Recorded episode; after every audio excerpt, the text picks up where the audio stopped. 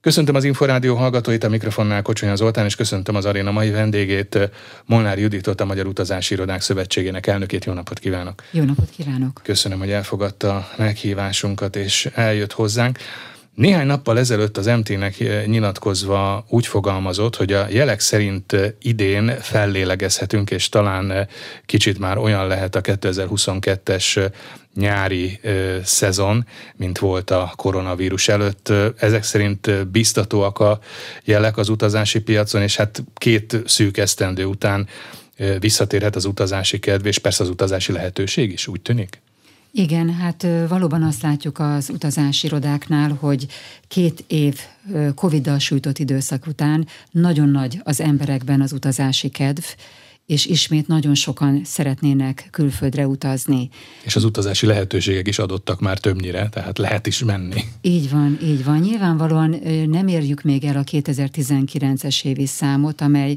Ez ma... egyébként is egy jó év volt, hogyne, nem? Egyébként is a hogyne. korábbi évekkel igen, összevetve is. Igen, igen. Ez mind Magyarországon, mind az egész világon 2019 az egy csúcséve volt a világturizmusának de mindenképpen most olyan hónapokat élünk át, amelyek nagyon-nagyon hasonlítanak a normál üzleti évhez.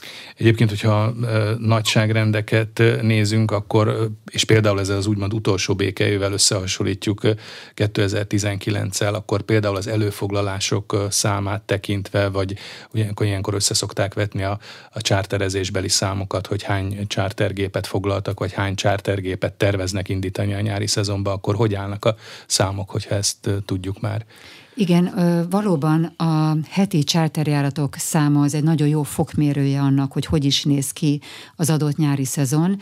Normál üzleti évben Magyarországról az utazási irodák nagyságrendileg 70 gépet szoktak hetente elindítani. 2020-ban, amikor kitört a pandémia, Igen. akkor össze-vissza hat gép indult el Magyarországról, mégpedig csak... Tehát az egész szezonban. Az egész szezonban, ami egyébként elég rövid is volt. És hova lehetett akkor indulni? Tehát, Mert nem, nem emlékszem már pontosan, Görögország. de Görögország. Tehát ez a hat, ez a hat járat, ez csak kizárólag Görögországba ment, és egy rövid szezon is volt, tehát július és augusztus hónapban, mert hogyha emlékeznek, ahogy bár a kedves hallgatók, hogy szeptember 1-én bejelentésre került a kormány részéről, hogy valamennyi ország karantén kötelezettség és vírusveszély szempontjából átsorolásra került piros kategóriába. Uh-huh. Tehát innentől kezdve ellehetetlenültek az utazások. Ugye ez volt 2020, és 2021-ben szintén volt egy nyári időszak, aztán már egy kicsit azért hosszabb volt, amikor igen, igen, lehetett igen, utazni. Igen, igen. 2021-ben, tehát a következő évben már valóban hosszabb volt a szezon, akkor kb. 22 gép volt, emlékeim szerint, amely hetente elindult Magyarországról, és már nem csak Görögországban, hanem, hanem más földközi tenger menti országba is működtek a csártergépek. Na most ehhez képest az idei évben megduplázódott a csártereknek a száma, tehát most már több mint 40, kb. 45-46 De akkor azért még ezek szerint messze vagyunk mondjuk a 2019-es számtól. Így van. Ez így mondjuk van. A, a, az utazási irodák óvatosságát jelzi, hogy nem mertek még annyi járatot foglalni? Abszolút, abszolút, hiszen ha visszaemlékszünk a 2021 utolsó negyedévére, azért akkor még nagyon-nagyon benne voltunk a Covid-ban. Tehát igaz, hogy optimisták voltak az irodák, és arra számítottak, hogy a 2022-es nyári szezon mindenképpen jobb lesz már, járványveszély szempontjából is, úgyhogy valóban már terveztek ezzel a charter kapacitással, de még nem merték azt a heti 70 mhm. gépet lekötni. És a beszélgetésre készülve én azt olvastam valahol, hogy itt a charter járatok száma mellett van még egy mutató, amiből lehet következtetni arra, hogy milyen várakozásai is vannak az utazási területnek, vagy az utazási szektornak a szezont illetően, mégpedig a vagyoni biztosítékoknak az összege, tehát hogy 2022-re milyen nagyságrendben kötöttek le ilyen vagyoni biztosítékot az utazási irodák, és én azt láttam, hogy e tekintetben azért elég jók a számok már. Igen, hát nem tudom, hogy beszélhetünk erről, hogy Magyarországon, meg a világon mindenütt ugye az utazási irodák két fő részből állnak össze. Egyrészt vannak az utazás közvetítő cégek, uh-huh. ezek a kisebb irodák, igen, igen. és vannak az utazás szervezők. Ezek az utazás szervezők, akiknek vagyoni biztosítókot kell letenniük, ezt mind a fogyasztók biztonsága érdekében. Ugye ezt azért teszik le az utazás szervezők, ugye erre jogszabályi kötelezettség van, hogyha ne adjék egy utazás szervező csődbe menne, akkor az utas ne fusson a pénze után, illetve ne legyen olyan mondat, hogy külföldön rekedtek az utasok. Ilyen nincs. Egy, egyszerűen olyan biztosításokkal rendelkeznek az utazás szervező cégek, hogy utasok nem rekedhetnek külföldön. Visszatérve az utazás közvetítőkre, ők pedig ugye az utazás szervezőknek a programjait értékesítik. És egyébként ez is egy érdekes szám, hogy amíg 2019 decemberét úgy zártuk, hogy Magyarországon volt 998 bejegyzett utazásiroda, és ezek között persze voltak utazás szervezők is, és utazás közvetítő cégek is. Nos, ezeknek a száma jelentősen nem változott. Tehát most is nagyságrendileg... Ez érdekes, tehát arra lehet következni, hogy tulajdonképpen a pandémia időszakában nem volt olyan utazási iroda, aki feladta volna, vagy, vagy azt mondta volna, hogy na akkor ő kiszáll ebből a, az üzletágból, mert hát azért a, tudjuk, hogy a turizmus az egy igencsak sérülékeny üzletág, és hát igencsak megszenvedték azt a két évet az utazási irodák, vagy az utazási piacnak a szereplői. Hogyne, hogyne. Az utazási irodák az egyik legnagyobb vesztesei voltak a, a pandémiának.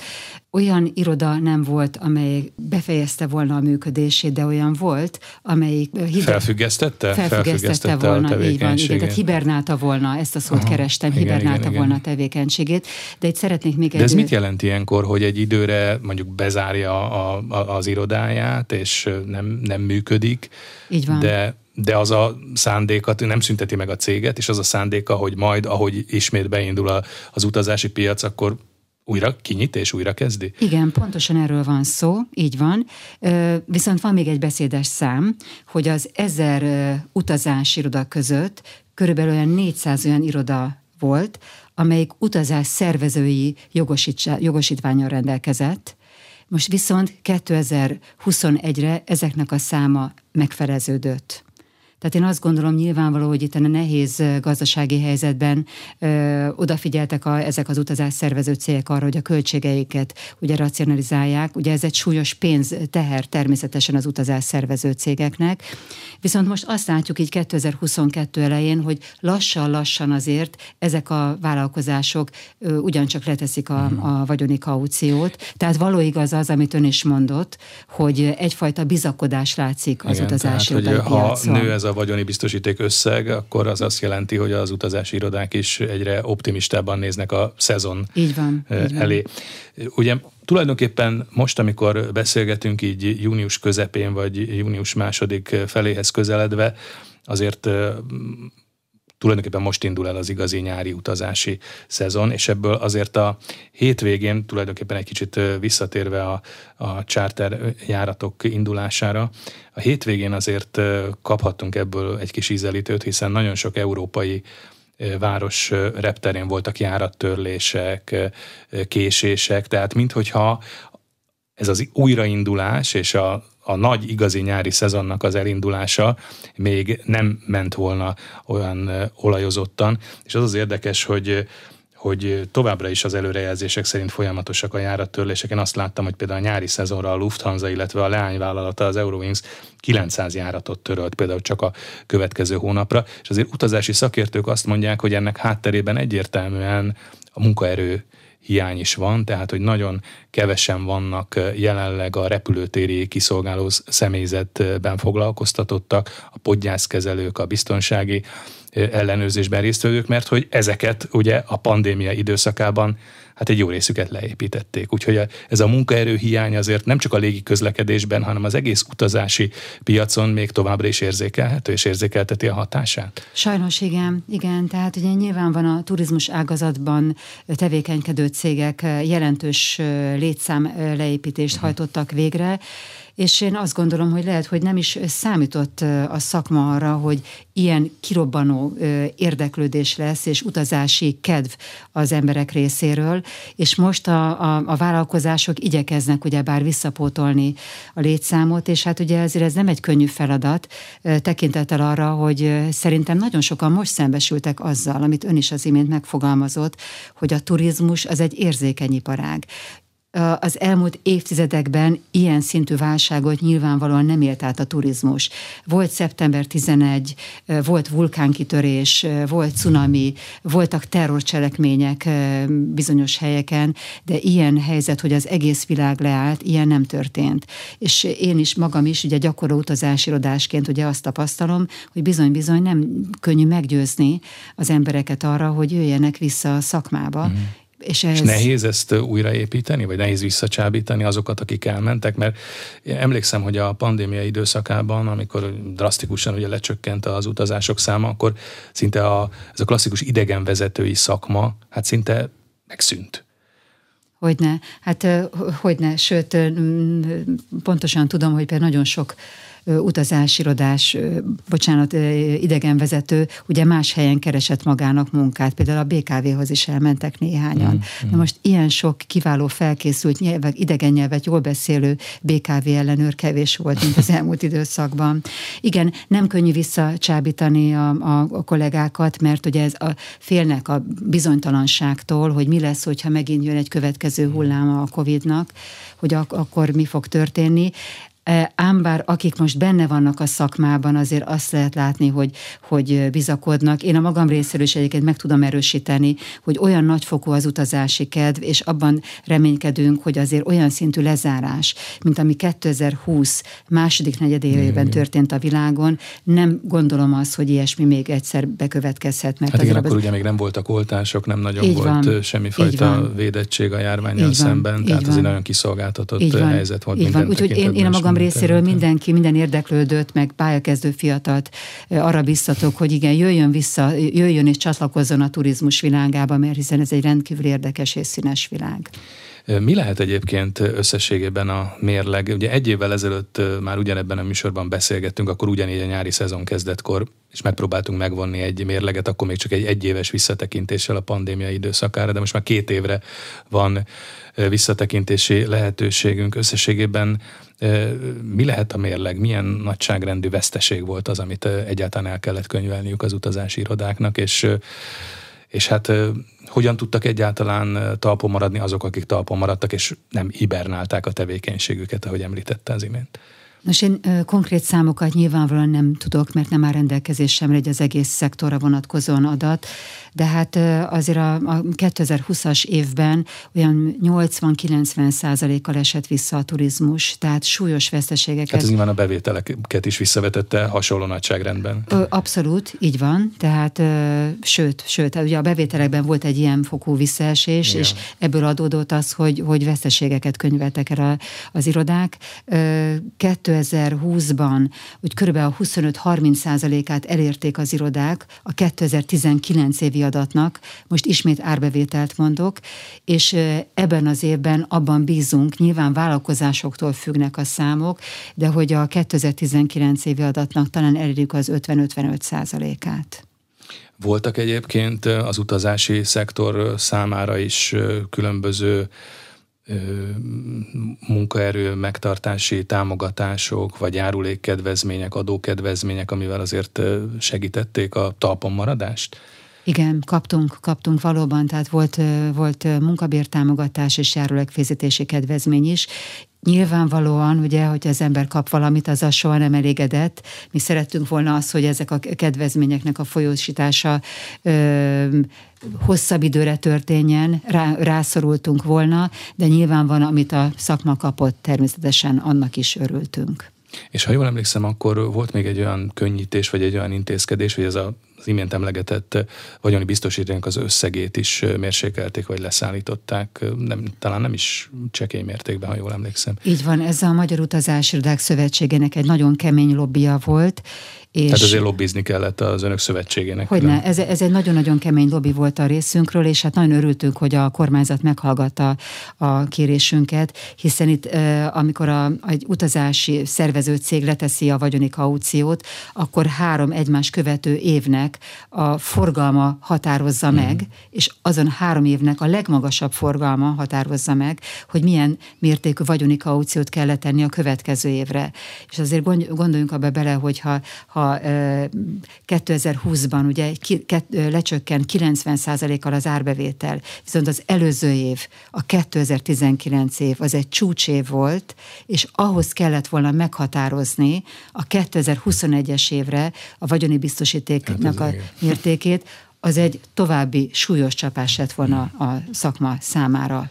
A forgalomról és piacról, trendekről beszélgetünk, és én találtam egy érdekes számadatot, hogy tavaly 2021-ben egy millió utas utazott a Magyarországi Utazási Irodák szervezésében, azért ez járvány ellenére is egy kedvező számnak tekinthető. Ez azt jelenti, hogy akkor 2022-ben ezt még jóval vélhetően meg fogjuk haladni ezt a számot. Így van, így van. Hát egy érdekes tendencia figyelhető meg, és hogyha így fogalmazhatok, hogy az utazásirodáknak szerencse a szerencsétlenségben, amit ez a rémes pandémia okozott, annyi sok bizonytalanság volt a beutazási szabályokat illetően, az egyes országokban megjelenő rá, járványintézkedéseket illetően, hogy egyszerűen az utasok És szinte hétről hétre változtak. És néha. hétről hétre változott, ez így igaz. És azt mondták a, a, az utasok, hogy nem tudnak kiigazodni, és a biztonság igénye is még egyszer, ahogy mondom, olyan szinten felértékelődött, hogy visszatértek az utazásirodákhoz. Azt mondták el az utasok, hogy nekik nagyon-nagyon fontos az, hogyha külföldön tartózkodnak, bármi történik velük, fel tudják hívni azt az utazásirodát segítségként. Úgyhogy az a, ez a tendencia most, hogy az egyéni szervezés némileg visszaszorult a járvány előtti időszakhoz képest, és sokkal inkább igénybe veszik az emberek az utazásirodák szolgáltatásait. A járványhelyzet vagy pandémiától függetlenül azért jellemzően van egy olyan utazói kör, aki amúgy is ragaszkodik az utazási irodákhoz és az utazási irodák által szervezett úthoz, akár úgy, hogy vannak tapasztalatai, kötődik egy utazási irodához, akár ott már ismeri az ügyintézőket, és tehát van egy ilyen kör is az utazási irodák viszonylatában? Mindenképpen van, mert egyrészt én azt szoktam mondani, ezt többször is elmondtam, hogy nézetem szerint itt a 21. század elején az utazási irodáknak olyan utakat kell megszervezniük, amiket az utasok saját maguknak nem, vagy nehezen tudnak megszervezni. Gondolok, Ez inkább távoli így van, területek. Így van, távoli, egzotikus úti célok, ahol például a, a feliratok sem latin betűkkel vannak kiírva. Mm. Tehát egy idegen nyelve jól kommunikáló embernek is nehéz a tájékozódás. Mm. Tehát ez az egyik. A kulturális körutazások területén nagyon-nagyon sokan az utazásirodákat választják, és ami fontos dolog, hogy nem kell azt gondolni, hogy az utazásirodák csak csoportos utazásokat szerveznek. Az utazásirodáknak nagyon sok úgymond egyéni ügyfele van. Tehát, hogyha valaki Tehát a pár... baráti társaságok, a, a vagy kisebb utazik, csoportok maguk kérik, hogy van, szervezze meg az utazási van. Párok, családok, kisebb baráti társaságok, és azt kérik, hogy nekik minden előre legyen leszervezve, uh-huh. és amit az imént mondtam, hogyha probléma van, bármilyen jellegű, akkor tudjanak kihez fordulni segítségért. És van még egy érdekes dolog, hogy így a, az utazók élethelyzete is nagyon-nagyon meghatározza azt, hogy ő egyénileg szervezi meg az utazását, vagy egy utazásirodához fordul. Ugyanis én természetesen abszolút megértem, hogy ez egy fantasztikus dolog, élményteli dolog megszervezni az utazást, hiszen ugye már a, a szervezés kapcsán készülünk az utazásra, az is egy élmény. De nagyon sokan, akik például nagyon elfoglaltak, akik napi 10-12 órát is dolgoznak, ők erre nem érnek rá, hogy az interneten szörfözzenek. Tehát ők igenis az utazási tanácsadójukhoz fordulnak. Vagy ezt látjuk a, az idősebb embereknél. Olyat is látok, aki korábban saját magának megszervezte az utazását, de most azt mondja, hogy nem, inkább visszatérne az utazásirodához. Vagy van egy másik ö, ügyfélcsoport is, a kisgyerekkel utazók. Na, mm. Ott is ez van, hogy egy fiatal pár, de ott vannak a gyerekek, és akkor a fiatal anyuka azt mondja, hogy nem, biztonságba kell lennünk a gyerekekkel, és utazási irodához fordulnak. És lehet, hogy gondolom nyilván az is előfordul, hogy ez a fiatal pár, vagy, vagy a ők korábban akár interneten maguk szervezték az útjukat, csak amikor már családalapítás van, és mondjuk egy kisgyerekkel utaznak, akkor inkább a, a biztonságosabb pontosan lehetőséget így van, választják. Pontosan, így van. Egyébként a, az utazási irodánál foglalt útnak olyasfajta előnye is lehet, hogy mondjuk az árakat tekintve kedvezőbb lehetőséget tud ajánlani egy utazási iroda, mert hogy akár szállás csomagokat, vagy ugye a charterjáratok esetében repülőjegy árakat is csomagban kap meg? Ez egy nagyon jó és nagyon fontos kérdés, mert azok, akik egyénileg szervezik meg a, az utazásukat, nézetem szerint két célból csinálják. Az egyik azért, mert hogy szeretik, tehát élmény valóban magát az utazást megszervezni, illetve sokan azt gondolják, hogy egy biztos, hogy sokkal olcsóbb lesz maga az út. Igen. Nos, nézetem szerint valóban vannak olyan utazási formák, amikor lehet, hogy felesleges egy utazási irodához fordulni, mert valaki kimegy Prágába, beül az autóba, lefoglalja magának három éjszakára a szállást különböző Igen, online felületeken. Mondom, különösen a belföldi utaknál, tehát hogyha most valaki el akar menni hévízre négy napra, Ott akkor fölösleges, hogy egy utazási iroda így van, így szolgáltatásait van. vegye igénybe, a... fölhívja a szállodát, vagy az interneten lefoglalja. Így van, így van. Tehát a belföldi foglalásoknál ez különösen jellemző, hogy nincs szükség utazási irodára, meg ilyen közeli úti céloknál, városlátogatásoknál valóban, tehát egy egyszerű szolgáltatásnál ezt meg lehet tenni. De hogyha távoli úti célről van szó, egy bonyolult, komplex, összetett utazásról, akkor nézetem szerint az utas nagyon nagy valószínűséggel nem fogja tudni kihozni olyan áron az mhm. utat, mint ahogy az iroda, és amit ön is megfogalmazott a csárteres utazásoknál, ahol az iroda nagyobb kapacitást köt le. Vannak egyébként olyan országok, érdekes módon, ahol nem is nagyon jellemző az, hogy tehát nem preferálják az úgynevezett B2C értékesítést, tehát a business to customer mm. értékesítést, tehát az utassal való közvetlen adást. Ott a, a szállodások például sokkal jobban szeretnek utazásirodákkal együtt dolgozni, és úgy fogadni utazásirodán keresztül a vendégeket. Mm. Tehát akkor tulajdonképpen a, a szálláshelyi kínálat tekintetében is versenyképes árat tudnak az utazási irodák biztosítani. Legfeljebb ugye ott csúszhat el ez a dolog, hogy nincs összehasonlítási alap, tehát nem hasonlítja össze az érdeklődő az utazási iroda által kínált csomagárat, és azt, amit ő az interneten megtalált magának. Így van. Egyébként azért azt tapasztaltam, hogy ilyen ö, úti céloknál is, azért a, ugye a booking.com-on ugye ott fent van igen, minden, igen. és ott ugye előjön az, hogy ott drágább az ár, mint hogyha utazási irodánál foglalja le az ember. Igen, és hát azért most már elég alaposan szokott mindenki fürkészni, különösen amikor egy, egy hosszabb és mondjuk a pénztárcát is erőteljesebben igénybevevő utat szervez magának. Azért szóba kerültek már érintőlegesen az árak, illetve az árazás, és hát ez most azért ebben az időszakban gondolom, hogy különösen érzékeny terület, hiszen meglehetősen gyenge a hazai fizetőeszköz, a forint, magas az infláció, elszálltak az üzemanyagárak, amik például a buszos körutazások szervezésénél, tervezésénél egyáltalán nem mellékes szempontot jelentenek. Milyen megoldandó feladat elé állítja mindez az utazási irodákat? Különösen úgy, hogy gondolom én laikusként azért a, az utazási kínálatot, mondjuk a nyári, őszi szezonra szóló utazási kínálatot, hát valamikor évelején össze kell állítani, és akkor azért még egészen más terepen mozogtunk. Ez így van, akkor egészen más volt az árfolyam, akkor még az orosz-ukrán háború kitörése még, előtt még akkor voltunk. Nem is van, igen, így igen. van. Ö, Említette éten az autóbuszos utazásokat, ezt köszönöm szépen ezt a felvetést is, ugyanis nagyon sokan például ugye nem tudják azt, hogy a üzemanyag árstop a turista buszokra nem vonatkozik. Tehát ugye ezért ezzel, ezzel is ugye bár meg kell piaci áron kell tankolniuk. Abszolút a piaci áron kell, így van a, a turista buszoknak tankolniuk. Igen, hát számítottunk azért valami fajta áremelésre, ahogy a külföldi szolgáltatókkal egyeztettünk, a légitársaságokkal egyeztettünk, úgyhogy azt látjuk, hogy ebben a szezonban az előző évhez képest egy olyan átlag olyan 15% kal megemelkedtek az árak de sajnos az orosz-ukrán háború kitörését követően még jobban elszálltak az üzem, elszállt az üzemanyagár, és ebből adódóan, ahogy most körbenézzek a piacon, sajnos kellett emelni az utazás szervezőknek az árat, Esetleg hasznos lehet talán a hallgatóknak, hogy elmondjam, hogy mi is az erre vonatkozó jogszabály, ugyanis az utazásirodák általános szerződési feltételeit egy kormányrendelet szabályozza, és ez azt mondja ki, hogy az út indulása előtt 20 napon kívül emelhet az iroda, és az emelésnek a mértéke az maximum 8% lehet. Hogyha így módon történik az emelés, akkor az, utazá, az utas vagy elfogadja az emelés hmm. tényét, vagy elállhat az utazási szerződéstől, de csak ködbérfizetés terhe mellett. Ha viszont az iroda 20 napon belül emel, illetve az emelés mértéke meghaladja a 8%-ot, akkor az utas indoklás nélkül elállhat a szerződéstől. Mm.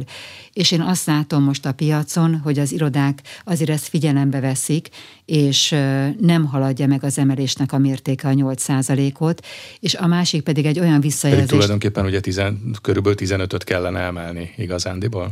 Hát még, lehet, hogy még többet még kellene. Többet. Így van, mm. így van.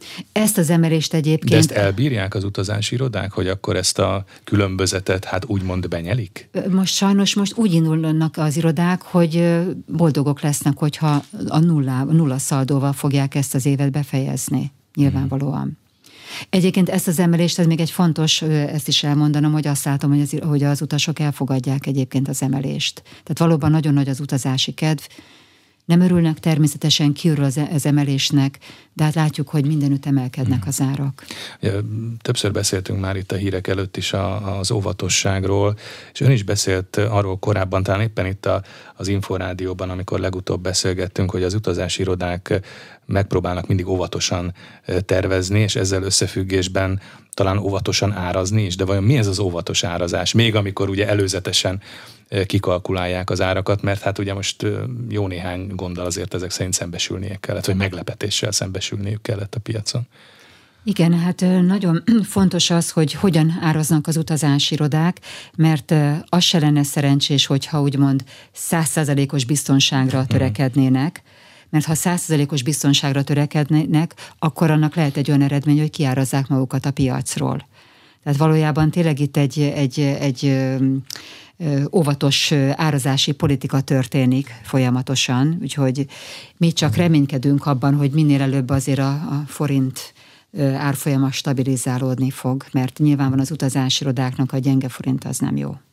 Az utazási piacon éveken keresztül ugye megszokott volt a last minute, meg az ultra last minute akció és akciózás. Ennek azért a jelek szerint vége, és ennek búcsút mondhatunk? Ez már nem nagyon van? Hát, hogy véglegesen búcsút mondhatunk, azt nem valószínűsítem, de hogy 2022-ben most nem nagyon lehet találni a piacon lászminites ajánlatot.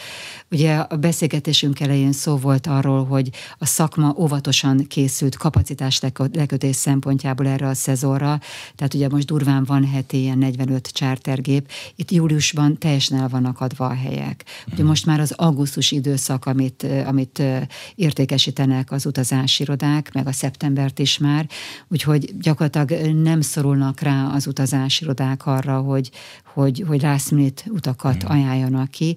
Hát ez nyilvánvalóan, ez mindig, minden évben is az volt, hogy az utazási irodai szakma mennyire jól tudta felmérni a felvevő piac valós igényét. Hogyha nem mérte fel jól, és túlságosan nagy kapacitást kötött mm. le, és túlzott volt a kínálat, akkor annak nyilván a last minute volt a következménye. De ez a bizonyos last minute, ez nyilván a, az utazónak kedvező ajánlatot jelentett, de az utazási irodának némi veszteséget?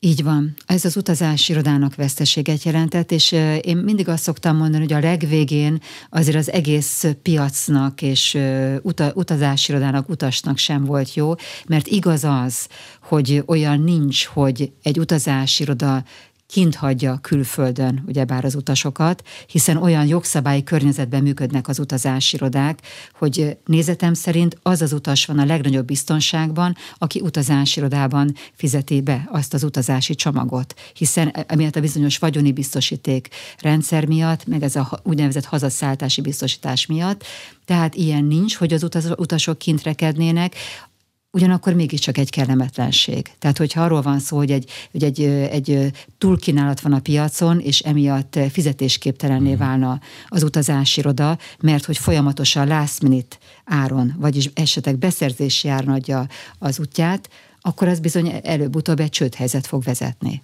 Ja, a last minute mellett, ha én jól emlékszem, akkor hát még ebben az utolsó béke években, a pandémia előtti időszakban azért jelentősebbek voltak az úgymond előfoglalási kedvezmények, tehát még a, a szezon előtt, hogyha valaki jóval előtte leköti az útját, akkor kapott ilyesfajta kedvezményt. Ez, ez továbbra is létezik, vagy ez azért ott van az utazási irodák profiljában? Ez abszolút ott van, és én azt gondolom, hogy a, a, az utazási irodák Magyarországon erre állnak rá, és szerintem ez egy jó dolog. Utazási irodának is jó, mert hogy kiszámíthatóbban látja az eladásai értékesítésének az ütemét, és az utasnak is jó. Mert nyilvánvalóan ugye 2019, ahogy ezt elmondtam, nem csak a magyar turizmus szempontjából volt egy kiemelkedő év, hanem nemzetközi szinten is. Tehát nem csak mi magyarok utaztunk Törökországba, vagy Görögországba, vagy Horvátországba, hanem más nemzeteknek a turistái is. És ezért van óriási jelentőség az előfoglalásnak, mert hogy hogyha valakinek konkrét elképzelése van arról, hogy ő hol szeretné eltölteni a nyári szabadságát, annak mindenképpen javasolt, hogy vegye igénybe az utazási irodák által kiadott előfoglalási kedvezményeket. És ezek most is voltak, tehát 2022 év elején. Nyilván, hogyha valakinek mindegy, hogy hova utazzon, lehet, hogy ő neki kevésbé fontos az előfoglalási kedvezmény, de most ebben az évben szeretném megerősíteni, hogy lászmintes akcióval nem nagyon találkozhat az utas. Az árak függvényében a legkedvezőbb úti célokat tekintve azért lehet változás, mert évek óta, hosszú évek óta most már azt látjuk, hogy megvan ez a hármas, ez a Görögország, Törökország, Horvátország, ezek a dobogós helyek általában. Lehet e tekintetben változás, vagy nagyjából továbbra is ezekben kell gondolkoznunk, hogy ezek a legnépszerűbb úti célok. A nyári szezont illetően Magyarország földrajzi elhelyezkedése abszolút meghatározza nézetem szerint a, a kedvelt úti célokat, tehát valóban az ön által említett országok, Horvátország, Görögország, Törökország a dobogósok. Hát gondolom Horvátország ugye az autós Így vagy van. a buszos utazások esetében, Törökország és Görögország pedig a repülős. Így van. Így van, így van, így van, pontosan. Három ország mellett természetesen az észak-afrikai úti célok, mint Egyiptom és Tunézia is népszerű, vagy ne feledkezzünk el persze az örökzöldekről, Olaszországról vagy Spanyolországról. Tehát a tengerparti nyaralások tekintetében ezek az országok számítanak a legnépszerűbb úti céloknak. Ugyanakkor örvendetes, hogy ismét elindultak a kulturális körutazások ugye Európában, nagyon népszerűek, és a másik, ami nagyon nagy öröm, hogy, hogy ugye az Egyesült Államok is talán két héttel ezelőtt felfüggesztette a PCR-teszt kötelezettséget az országba történő belépés előtt. Az Egyesült Államokban lévő úti nagyon nagy az érdeklődés honfitársaink körében. Aztán még egy érdekes tendenciát meg tudok osztani, mégpedig Sokat beszéltünk ugye arról, hogy a, az egyes országokban mennyire kiszámíthatatlanok voltak a beutazási feltételek. És mi azt láttuk, hogy az az ország, vagy azok az országok nyerhettek valamit, és járhattak jól, e, itt a, még a pandémia éveiben is, ahol hoztak egy döntést, lehet, hogy ez a döntés szigorú volt, de nagyon egyértelmű és nagyon kiszámítható. Így 2020 e, június közepén például a Maldív-szigetek hozott egy egyértelmű döntést. Leírta azt, hogy milyen feltételekkel léphetnek be a turisták. Úgyhogy gyakorlatilag mind Magyarországról, mind a környező országból, sőt, Európából, meg még Európán kívül is a legnagyobb legnagyobb számban ugye a Maldív-szigetekre történtek utazások. Nagyon népszerű úti cél volt Dubaj, ott is egyértelmű volt a szabályozás. Dubaj be, turizmusának ugyancsak nagyon jó tett természetesen, hogy fél évig ott rendezték meg az expót, úgyhogy ez nagyon nagy érdeklődésre tett szert. Sokan utaztak a téli időszakban a Seychelles-szigetekre, Mauritiusra, Mexikóba, a Dominikai Köztársaságba. Most már egyébként bármilyen ilyen járványügyi korlátozással, akár távolabbi régiók tekintetében nem nagyon kell számolni. Ugye egészen a közelmúltig úgy tudom, hogy azért ázsiai területek, vagy például Bali, ahol ugye nagyon fontos volt, a, vagyis hát a, a, turizmus az a, talán a legfontosabb szegmense a, a, az országnak, és mégis Balin azért hosszú ideig a legut, legutóbbi időkig korlátozások voltak. Így van, hát Bali nagyon-nagyon hiányzott a célpiacok közül, úgyhogy nagyon örültünk annak, hogy néhány héttel ezelőtt bejelentették, hogy most már Balira is lehet beutazni, vagy egy másik ázsiai ország, például Tájföld nagyon-nagyon népszerű a magyar utazók körében, úgyhogy mi arra számítunk, hogy a mostani téli szezonban most már ismét nagy számban a magyar utasok is vissza tudnak térni a tipikus tájföldi üdülőhelyekre. Ja, ezért az érdekes, hogy, hogy továbbra is azért vannak itt Európában is bizonyos, hát legalább elsősorban maszkviselésre vonatkozó szabályok, például Olaszországban még továbbra is megtartották azt, hogy a repülőtereken, a tömegközlekedésen, hajóközlekedésben a maszkviselés az kötelező, sőt most Németországban is hoztak már szigorúbb intézkedéseket, és azért jönnek aggasztó hírek például Izraelből a megbetegedések számát tekintve, és Izraelt azért is említem, mert ha jól láttam, akkor az most az utazási toplistán a magyar turisták kedvelt úti célja Izrael. Tehát, hogy azért ezekre azért ugyanúgy figyelniük kell még az utazási irodáknak, és e tekintetben is óvatosnak kell lenniük.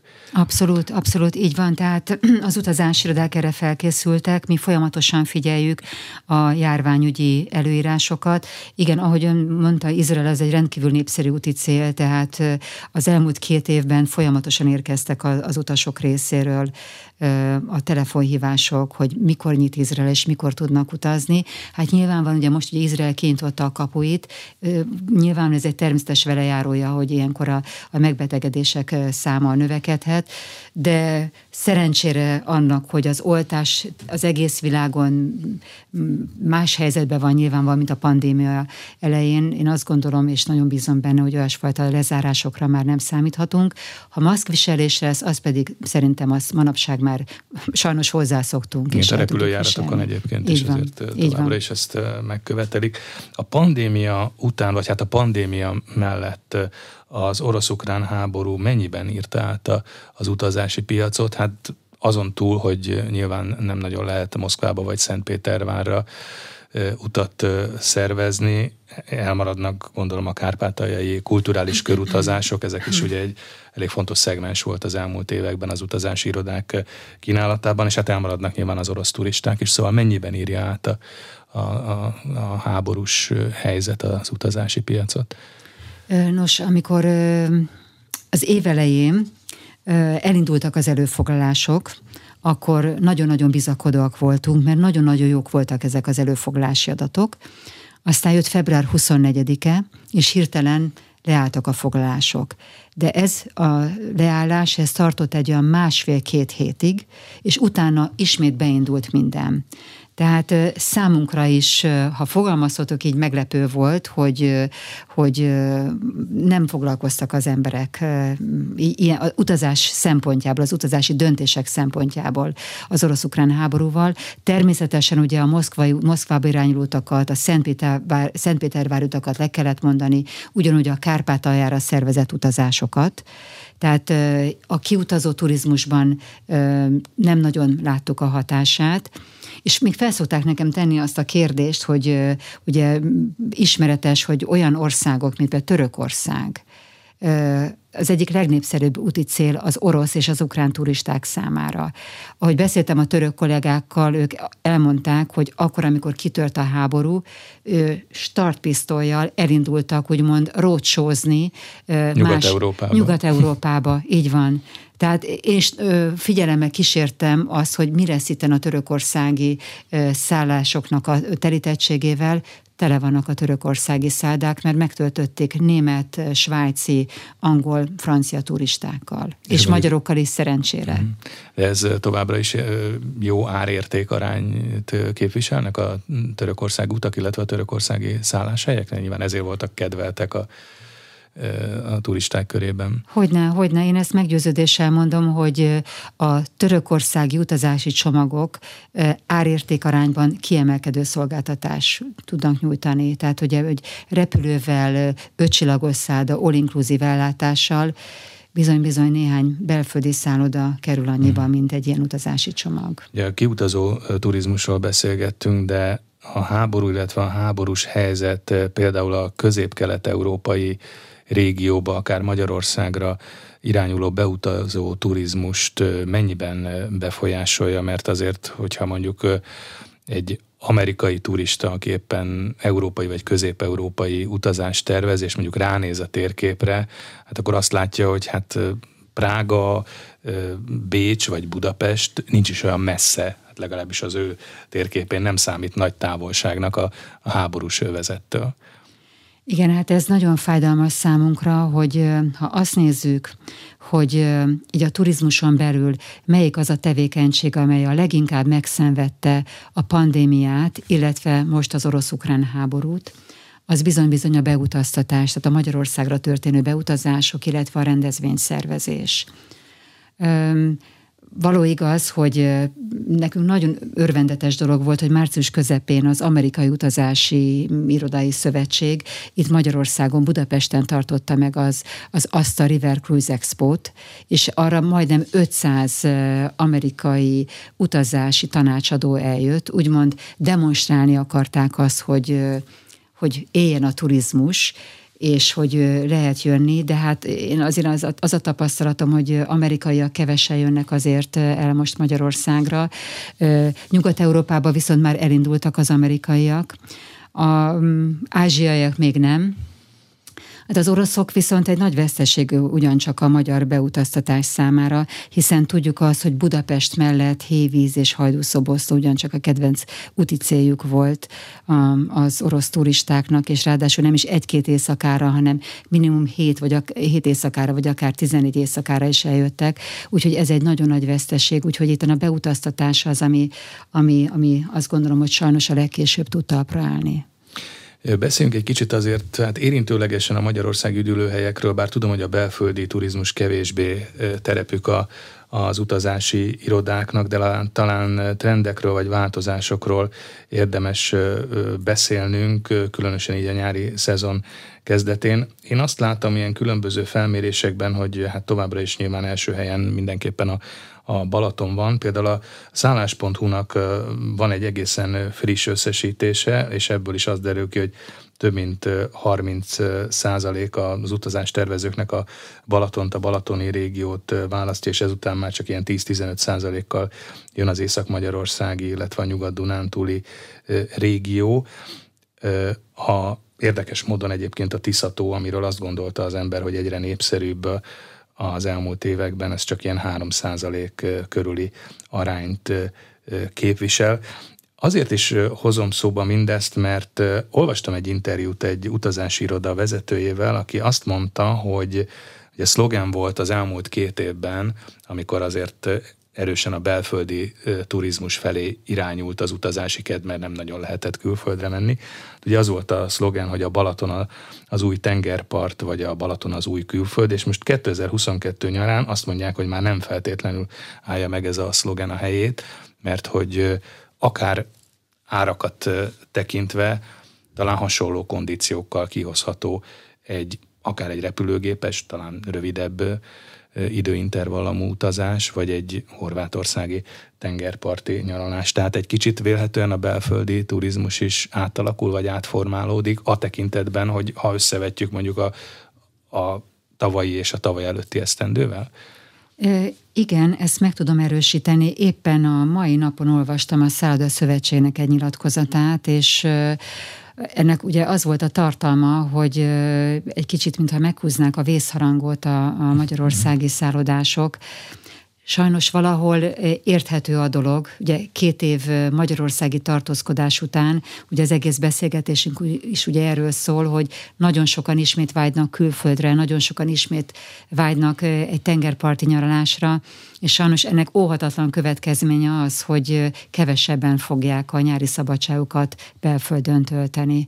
És való igaz, hogy én is tapasztalok ilyen tendenciát, hogy, hogy néhány magyarországi szálláshely, különösen a magasabb kategóriájúak, drágább is tud lenni akár, mint egy csárteres repülőgéppel történő tengerparti nyaralás. Nyilvánvalóan nem szeretnék általánosítani, tehát nyilvánvalóan nagyon sok belföldi, kiváló, jó minőségű szálloda jó áron elérhető, de bizony ilyen tendenciát is lehet látni a piacon.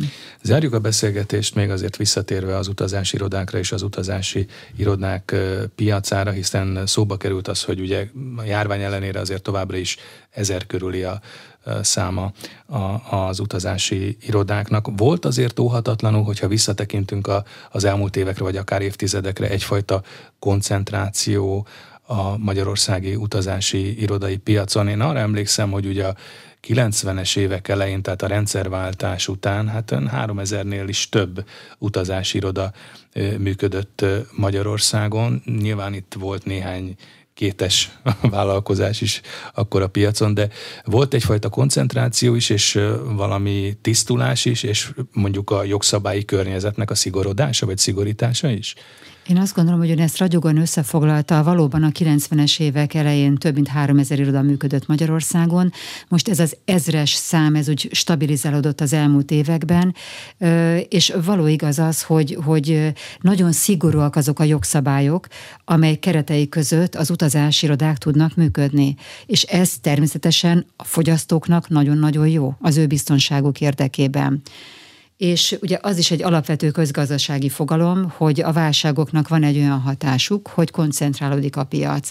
Igen, ezt látjuk, hogy az utazás szervezőknek a száma némileg lecsökkent. Tehát valóban van egy ilyen tendencia. Nézetem szerint a tisztulás az már korábban az előző mhm. években megtörtént, most ez az ezres szám az, amit, amit látunk, és visszatérve arra, hogy még mindig vannak olyan vállalkozások, amelyek hibernálták magukat, és még, még nem indították újra a tevékenységüket. Beszélgetés első részében már szóba került a munkaerő, de talán zárjuk a beszélgetést akkor az utánpótlásra, vagy az utánpótlás kérdésével. Hogyan látja ezt, mint, mint a szakmai szervezet, egyik szakmai szervezet vezetője, mert én azt láttam, hogy az elmúlt években a hazai felsőoktatásban az egyik legnépszerűbb szak az éppen ez a turizmus vendéglátás szak volt, ahonnan nyilván várható az utánpótlás érkezése is. Aztán például tavaly a top 10-be sem került be a felsőoktatási listákon. Hogyan látja az utánpótlás vagy a, az utazási szakma szereplőinek jövőbeni helyzetét? Ezt a tendenciát meg tudom erősíteni sajnos amikor beszélek turisztikai, egyetemek turisztikai tanszékeinek a vezetőivel, ők elmondják, hogy nagyon-nagyon lecsökkent, radikálisan lecsökkent a, a turisztikai szakokra jelentkezőknek a száma. Én csak bizakodni tudok abban, hogy ismét vissza fog térni a kedv, és ismét lesz nagyon sok turisztikai szakos hallgató. Mert hogy ez egy jó szakma. Ez egy nagyon-nagyon jó szakma, és egyébként a turizmusra általában ugye azt szoktuk mondani, hogy ez egy nagyon-nagyon sérülékeny ágazat, de nagyon gyorsan regenerálódik is. Ez egy szeretni való szakma, maga az utazás az egy olyan élmény, amit szerintem vágynak rá az utasok, és ebben dolgozni is egyébként élmény, mert sok-sok sikerünk van akkor, amikor az utas azt mondja nekünk, hogy köszönjük szépen, jól éreztük magunkat. Én is köszönöm szépen a beszélgetést. Az elmúlt órában Molnár Judit, a Magyar Utazási Irodák Szövetségének elnöke volt a vendégünk itt az arénában. Köszönöm, hogy eljött hozzánk.